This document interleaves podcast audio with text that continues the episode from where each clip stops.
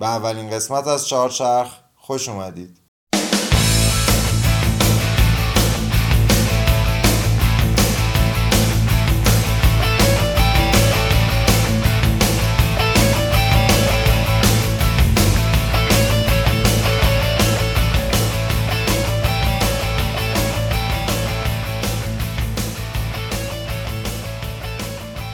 سلام. من علیرضا صبحانی هستم و شما به اولین قسمت چهارچرخ گوش می‌کنید که تو اردیبهشت 99 ضبط میشه. چهارچرخ پادکستیه در مورد اتومبیل. تو فصل اول من براتون تاریخچه و داستان پیدایش و تکامل شرکت های مختلف خودروسازی رو تعریف می‌کنم. تمام تلاشم هم اینه که جنبه داستانی قضیه برجسته تر از جنبه ماشینیش باشه. امیدوارم توی این هدفم موفق باشم و شما حتی اگه ماشین بازم نیستین از شنیدن این داستانهای ماشینی لذت ببرین.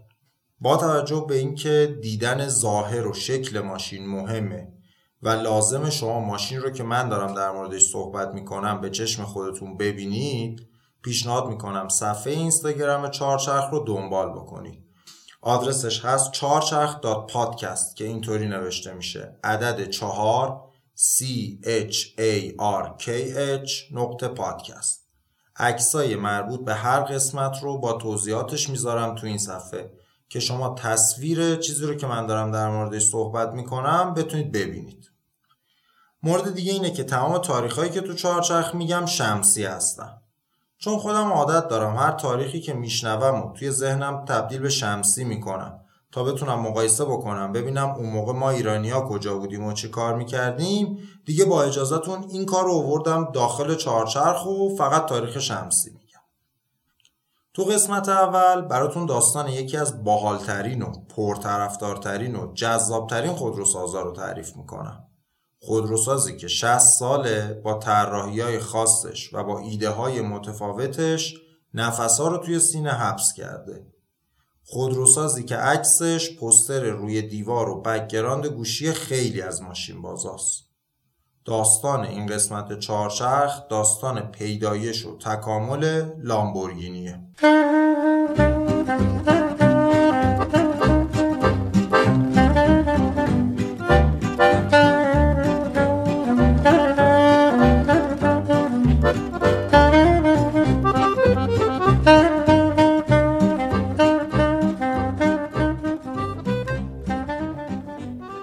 قصه ما از یه روز بهاری تو سال 1295 توی یه خونه روستایی تو حومه شهر سنتو ایتالیا با به دنیا اومدن فروچیو لامبورگینی شروع میشه. خانوادهش کشاورز انگور بودن و وضع مالی خوبی نداشتن. فروچیو از همون جوونی علاقه زیادی به ماشین و ماشینالات داشت. برای همینم واسه تحصیل رفت به یه دانشکده فنی جمع و جور به اسم فراتلی تادیا نزدیک شهر بولونیا. بعد از فارغ و تحصیلی تو سال 1319 در سن 24 سالگی رفت سربازی. اون موقع ایتالیا درگیر جنگ جهانی دوم بود و فروچیو رو به عنوان مکانیک و مسئول تعمیر نگهداری ماشینالات نیرو هوایی فرستادن به یه جزیره نزدیکای یونان که مستعمره ایتالیا بود. آخرای جنگ اون جزیره به دست انگلیسیا اشغال شد و فروچیو رو هم اسیر کردن. بالاخره یه سال بعد از اتمام جنگ تو سال 1324 آزاد شد و تونست برگرده ایتالیا. وقتی برگشت رفت شهر خودشون سنتو یه گاراژ باز کرد و با استفاده از تجربیاتی که تو ارتش به دست آورده بود شروع کرد به تعمیر کاری. آسیابش هم همه چی خورد می‌کرد. هرچی می آوردن در گاراژ نه نمی‌گفت. از ماشین و کامیون تعمیر می‌کرد تا تراکتور و حتی پمپای آب. همون موقع اولین ماشین زندگیشو خرید که یه فیات 500 بود. فیات 500 یکی از کوچیکترین ماشینای در حال تولید تو دنیا بود با یه موتور 4 سیلند 600 سی سی 13 اسب بخاری. تو زبون آمیانه بهش می‌گفتن توپولینو. توپولینو به ایتالیایی یعنی موش کوچولو. 13 اسب بخار حتی با معیارای اون موقع هم قدرت کمی بود. فولکس واگن بیتلای اولیه یا به قول خودمون فولکس قورباغه یا سی اسب بخارن ژیان 29 اسب بخاره دیگه حالا خودتون مقایسه بکنید. 13 اسب بخاره موش کوچولو رو. فروچیو تو وقت آزادش رو این فیاته کار کرد و اتاقش رو عوض کرد و موتورش رو تقویت کرد و تصمیم گرفت باش مسابقه بده. باش وارد یه مسابقه معروف و خیلی معتبر اتومبیل رانی شد به اسم میل میلیا. میل میلیا یعنی هزار مایلی. یه مسابقه است رو جاده های عادی بین شهری به طول هزار مایل. ماشینی که اون سال برنده میل میلیا شد 140 اسب بخار قدرت داشت. دیگه خودتون اعتماد به نفس فروچیو لامبورگینی رو تصور بکنید که با یه موش کوچولوی 13 اسب بخاری رفته بود به جنگ حریفایی با ده برابر قدرت بیشتر. تو مایل 680 مسابقه نزدیکای شهر تورین کنترل ماشین از دست فروچیو خارج شد و رفت تو دیوار یه رستورانی. هم رستورانه خراب شد هم ماشینش در و داغون شد هم دست و بال خودش شکست. این تصادف باعث شد فروچیو نه تنها قید راننده مسابقه شدن رو بزنه بلکه کلا با مسابقات اتومبیل رانی و ماشینای مسابقه یه دشمنی و اناد خاصی پیدا کنه. برگردیم به گاراژ. همونطوری که دیدیم آقای لامبورگینی تو گاراژش همه چی تعمیر می‌کرد. اواسط سال 1326 متوجه شد مراجعه تراکتورها به گاراژش خیلی بیشتر شده و این شد که تصمیم گرفت که خودش تراکتور تولید کنه. با استفاده از قطعات دست دوم و اضافی که ارتش به مزایده میذاش مثل پازل اولین تراکتوراش رو ساخت. شاسی رو از یه چیزی برمی داشت اکسل عقب و از یه جای دیگه موتور از اینجا فرمون از اونجا یه چیزی سرهم می‌کرد. موتورهایی که استفاده می‌کرد موتورهای بنزینی کامیونای موریس بودن. منتها خود آقای لامبورگینی یه قطعی طراحی کرده بود که این باعث می‌شد موتور بنزینی بتونه با گازوئیل هم کار بکنه. البته هنوز واسه استارت بنزین لازم بود. ولی وقتی موتور روشن می‌شد دیگه می‌تونست با گازوئیل به کارش ادامه بده. چون اون موقع گازوئیل خیلی ارزون تر از بنزین بود همین ابدا باعث شد تراکتوراش فروش بره. تو سال 1327 رسما یه شرکت تأسیس کرد به اسم لامبورگینی تراتوری. فروش لامبورگینی تراتوری تو همون سال اول از هفته یه تراکتور رسید به هفته 6 تا و ظرف سه سال شرکت به جایی رسید که تونست تراکتورایی رو به بازار عرضه بکنه که به طور کامل ساخت خودش بودن. یعنی دیگه از قطعات دست دوم و مزایده ای و حرفا استفاده نمی‌کرد. سال 1331 دولت ایتالیا که رفته بود تو فاز خودکفایی و حمایت از تولید ملی و این داستانا یه قانونی تصویب کرد که طبق اون به کشاورزایی که ماشینالات ساخت ایتالیا بخرن وام کم بهره می‌داد. دیگه با این قانون کاروبار لامبورگینی تراتوری حسابی گرفت و تبدیل شد به یکی از بزرگترین تولید کننده تراکتور توی ایتالیا. با موفقیت شرکت فروچیو که الان یه آدم پولدار شده بود دستش برای خریدن ماشینای گرون قیمت و سریع باز شد. اول از آلفا رومئو و لانچیا شروع کرد و بعد یه مرسدس 300 SL خرید. سال بعد یه جاگوار ای تایپ به کلکسیونش اضافه کرد و بعدم افتاد رو خط مازراتی خریدن و دو تا مازراتی خرید. چند ماه بعد از خریدن مازراتی دوم یه نامه واسه صاحب شرکت مازراتی نوشت. جناب آقای اورسی عزیز من به شما علاقه زیادی دارم و احترام ویژه‌ای برایتان قائلم به خصوص که شما هم مثل خود من از خانواده‌ای فقیر به ثروت رسیده اید. با این حال و در کمال تأسف باید اعلام کنم از خرید مازراتی رضایت ندارم. ماشین های شما کند، سنگین و بسیار پرسر و صدا هستند و بدتر از همه اینکه کیفیت ساخت خوبی نیز ندارند. بزرگوار همچین شخصیتی داشت. از ماشین خوشش نمیومد نمی‌کرد بفروشه. باید حتما نامه مینوشت و سازندش رو با خاک یکسان می‌کرد. بالاخره تو سال 1337 آقای لامبورگینی که دوراش رو زده بود تصمیم گرفت بره سراغ اصل جنس. خفنترین و شاخترین و معروفترین سازنده ماشینای سریع فراری. اول یه فراری 250 جیتی خرید با اتاق پرینفارینا اینقدر هم خوشش اومد که چند ماه بعد یکی دیگه خرید با اتاق دو به علاوه دو. سال بعدش هم سومی رو خرید با اتاق اسکالیتی. این اتاق مختلف رو یه توضیح بدم. قدیما شاسی ماشینا خیلی ساده تر از الان بود و بدنه می اومد روی این شاسی سوار می شد. یعنی شاسی و بدنه از هم مجزا بودن. واسه همین خیلی شرکت های کوچیکتر خودروساز که تعداد تولیداتشون کم بود اصلا تخصص و تجهیزات تولید بدنه رو نداشتن و طراحی و ساخت بدنه رو میسپردن به یه پیمانکارایی به اسم اتاقساز. یا به قول انگلیسی ها کوچ بیلدر. یعنی مثلا شرکت فراری شاسی و موتور و فنربندی رو میساخت بعد اون شرکت اتاقساز میومد و اتاق ماشین رو روی این شاسی نصب می‌کرد. حتی بعضی از مشتری پولدار که می‌خواستن ماشینشون خاص باشه و با بقیه فرق کنن میومدن شاسی و موتور رو میخریدن میبردن پیش این اتاق سازا و به سلیقه خودشون بدنه رو طراحی می‌کردن. بعدها با ابداع شاسی یک پارچه دیگه بدن و شاسی در هم ادغام شدن و اتاق سازی خیلی کار گرون و سختی شد که دیگه صرف اقتصادی نداشت. الان اتاق سازای قدیم اکثرا تبدیل شدن به استودیوهای طراحی. مثلا همون پرین فارینا که گفتیم میاد برای شرکت های خودروسازی دیگه کار طراحی بدنه انجام میده. برای ما ایرانی ها معروف ترین کارش پژو 405 البته هنوز هم اتاق سازی انجام میشه ولی در عمل به شکل خیلی محدود برای مشتری خیلی خاص و فوق پولدار عکسای این شاسی های قدیمی و شاسی های یه پارچه جدید و این اتاقای مختلف فراری 250 جیتی رو که گفتم اینا رو همه رو می‌ذارم تو اینستا تا قضیه بهتر براتون جا بیفته. برگردیم سر داستان خودمون. همون موقع فروچیو به رفقاش گفته بود آقا فراری در کل ماشین خوبیه ولی سر و صدای موتورش یه مقدار زیاده فنربندیش هم برای جادههای معمولی زیادی سفته. در واقع فراری 250 جی تی یه ماشین مسابقه ایه که برای استفاده تو جادههای معمولی یه تغییراتی توش دادن. ضمنا اینتریر یا تزیینات داخل اتاقش هم خیلی بد ساخت و بیکیفیته. یهو داری شیشه رو می‌کشی پایین دستگیره شیشه بالا بر میاد تو دسته. بعض وقتا می‌خوای در رو وا کنی در وا نمیشه.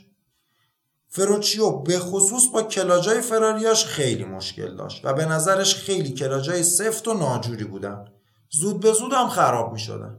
هر دفعه که ماشین خراب می‌شد این بنده خدا مجبور بود واسه تعمیر چند ده کیلومتر رانندگی بکنه و ماشین رو ببره. مارانلو که شهر فراری بود.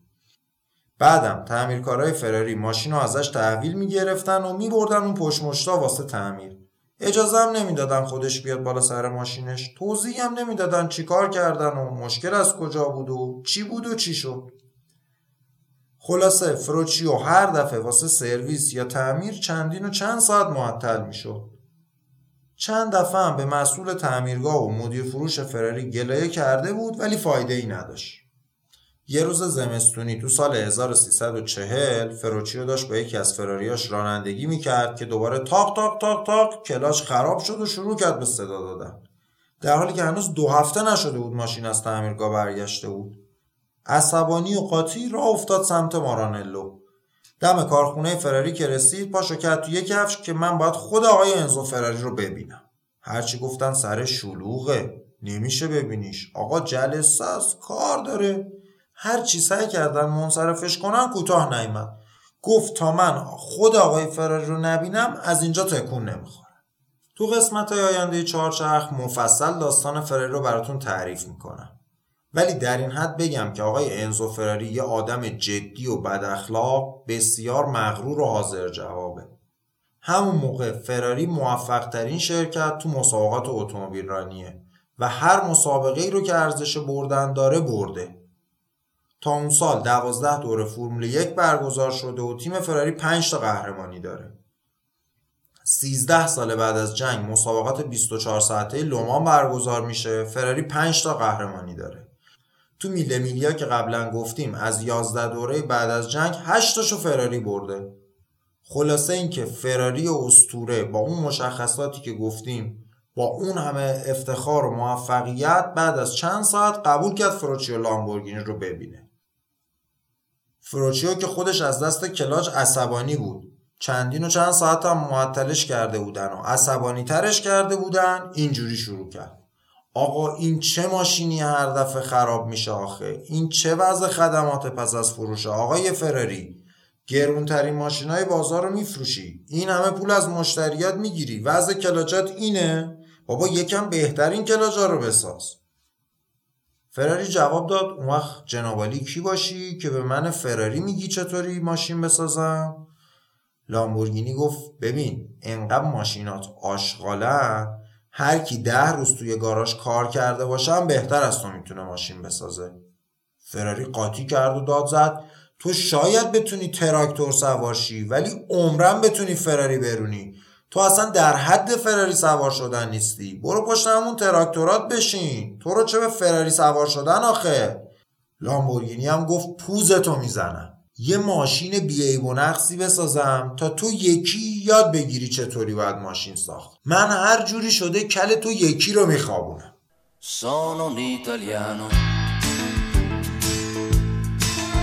Buongiorno Italia, gli spaghetti. Partigiano come presidente. Con l'autoradio sempre nella mano destra, un canarino sopra la finestra. Buongiorno Italia con i tuoi artisti. Con troppa America sui manifesti. Con le canzoni, con amore, con il cuore, con più donne, sempre meno suore. Buongiorno Italia, buongiorno Maria, con gli occhi pieni di malinconia. اولین کاری که فروچیو کرد این بود که اوایل سال 41 رفت سراغ یه شرکت مهندسی نوپا به اسم سوسیتا اوتو استار و سفارش طراحی یه موتور 12 سیلندر سه لیتری رو داد. مؤسس اوتو استار یه آقایی بود به اسم جیوتو بیتزارینی مهندس ارشد و طراح سابق فراری بود آقای بیتزارینی سال قبلش با فراری دعوا شده بود و از شرکت اومده بود بیرون و همین اوتو استار رو راه انداخته بود. با فروچیو نشستن و یه قرارداد نوشتن به مبلغ 4.5 میلیون لیره. انقدرم جفتشون اعصابشون از دست انزو فراری کفری بود که یه بند گذاشتن تو قرارداد که به ازای هر اسب بخاری که موتورشون از موتور مشابه فراری بیشتر قدرت تولید کنه یه پولی اضافه تر بدن به اتو استار. فروچیو تاکید داشت که موتور باید از اول برای استفاده تو ماشینای جاده‌ای طراحی بشه.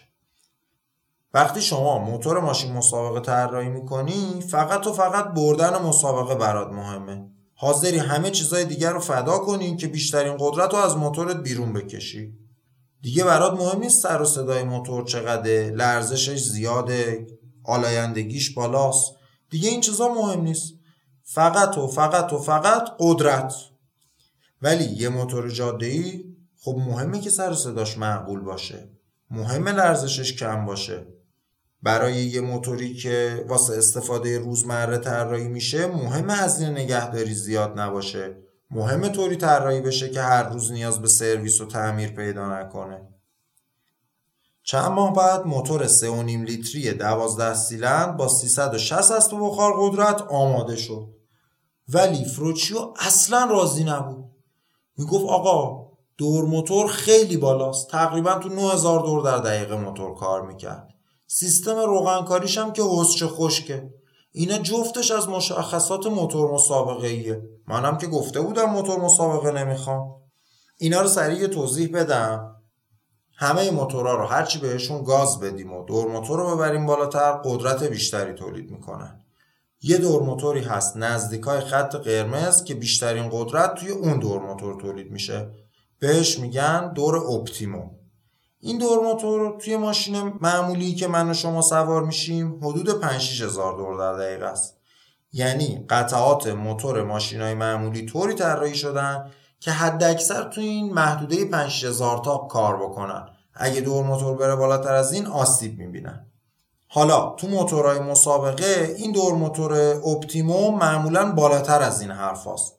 مثلا ماشین های فرمول یک حد اکثر قدرتشون رو توی 19 هزار و 20 هزار دور در دقیقه تولید می‌کنن پس معمولا هرچی ماشین اسپورتتر و مسابقه ای تر باشه دور موتور اپتیمومش بالاتره طبیعتا وقتی دور موتور اپتیمومش بالاتره استهلاک قطعاتش هم بالاتره سر و صداش هم بیشتره. معلومه موتوری که توی ده هزار دور و دوازده هزار دور در دقیقه کار می‌کنه بیشتر از موتوری که تو سه هزار دور و چهار هزار دور کار می‌کنه صدا تولید می‌کنه. روغنکاری و عذر خشکم بگم ماشین من و شما زیر سیلندرش یه محفظه داره بهش میگن کارتل روغن که روغن اون تو جمع میشه و از اونجا پمپ میشه میره موتور رو روغن کاری می‌کنه. ماشین مسابقه چون با سرعت خیلی بالا توی پیچ حرکت می‌کنن نیروی گریز از مرکز باعث میشه روغن یه طرف کارتل جمع بشه و درست پمپ نشه توی موتور. از طرفی خود روغن تو موتورم میره یه سمت و سمت داخل پیچ درست روغن کاری نمیشه. واسه همین ماشینای مسابقه از یه سیستم متفاوتی به اسم روغنکاری و خشک استفاده می‌کنن. که محفظه روغن رو از زیر موتور جدا می‌کنن و چند تا پمپ اضافه داره و یه ذره داستانه فنی داره که حالا واردش نمیشه. پس ماشین های معمولی که با سرعت معمولی تو پیچ میپیچن نیازی به این سیستم حوضچه خشک ندارن. برگردیم سر داستان خودمون. فروچیو گفت آقا دور موتور مجازت که 9000 تاست حوضچه خشکم که داری. پس این موتور مسابقه است دیگه. برو دوباره بشین طراحیات رو اصلاح کن. آقای بیتسارینی هم گفت آقا طرح به این خوبی زدم. 360 اسب بخارم که واقعا معرکه است. دیگه بهتر از این نمیشه. من باز طراحی نمی‌کنم. لامبورگینی هم گفت پس منم دیگه بقیه پولتو نمیدم. دعوا بالا گرفت و کار به شکایت و شکایت کشی رسید و در نهایت با حکم دادگاه فروچیو مجبور شد پول رو بده. نکته جالب اینه که همین موتوری که لامبورگینی گفت به درد نمی‌خوره با تغییرات نچندان اساسی تا سال 1389 یعنی تقریبا برای 50 سال تو مدل‌های مختلف لامبورگینی استفاده میشه از طرف دیگه فروچیو چند تا مهندس استخدام کرده بود که در عرض چهار ماه شاسی و بدنه اولین مدل لامبورگینی رو هم طراحی کرد و در مهر 1342 اولین ماشین لامبورگینی به اسم 350 جی تی وی تو نمایشگاه تورین معرفی شد. سر اون اختلافاتی که واسه موتور پیش اومده بود ماشین رو بدون موتور بردن نمایشگاه و برای اینکه حالت ایستادن ماشین بالا نباشه چون وزن موتور توش نیست و تابلو نشه ماشین موتور نداره زیر کاپوت هم آجر چیدن علا رقم این ایتالیایی بازی ها بازدید کننده ها و رسانه ها 350 جی تی وی رو دوست داشتن و ازش استقبال گرمی کردن فروچیو هم که از این استقبال امید زیادی گرفته بود چند هفته بعد از تموم شدن نمایشگاه در روز هفت آبان 1342 رسما شرکت اتومبیلی لامبورگینی رو تأسیس کرد. سال بعدش یه تغییراتی توی طراحی اولیه دادن و در نهایت ماشین رو با اسم 350 جی تی به بازار فرستادن. یعنی اون حرف وی رو حذف کردن. اگه یادتون باشه موتور 360 اسب بخار قدرت داشت. ولی برای اینکه رامتر و جاده تر بشه موقع تولیدم بود 248 اسب بخار تولید می‌کرد. یه تغییرات جزئی ظاهری هم دادن که عکساش توی اینستا هست. تو سال 1343 تو نمایشگاه ژنو رسما معرفیش کردن و پیش فروش شروع شد. 13 تا سفارش هم گرفتن که برای خودروسازی که اولین ماشینشه و هیچکی نمی‌دونه چی کار است عدد خیلی خوبیه. شروع کردن به تولید و همون موقع هم سنگ بنای توسعه مدل بعدی رو گذاشتن که می‌خواستن اسمش رو بذارن 400 جی تی. برنامه هم این بود که برخلاف 350 که دو نفره بود 400 چهار نفره باشه. ولی سه تا از مهندسای جوون و خلاق لامبورگینی خیالات دیگه ای تو سرشون داشتن. و وقتی ساعت کار رسمی تموم می‌شد تا دیر وقت تو کارخونه میموندن و روی یه ایده دیگه کار می‌کردن. قسمت اول چهارچرخ تموم شد. ولی داستان لامبورگینی تازه شروع شده. تو قسمت بعدی براتون از ایده اون ستا مهندس جوون میگم که چطوری انقلابی در صنعت خودروسازی برپا کردن. خیلی متشکرم که گوش دادید. تا قسمت بعد خداحافظ.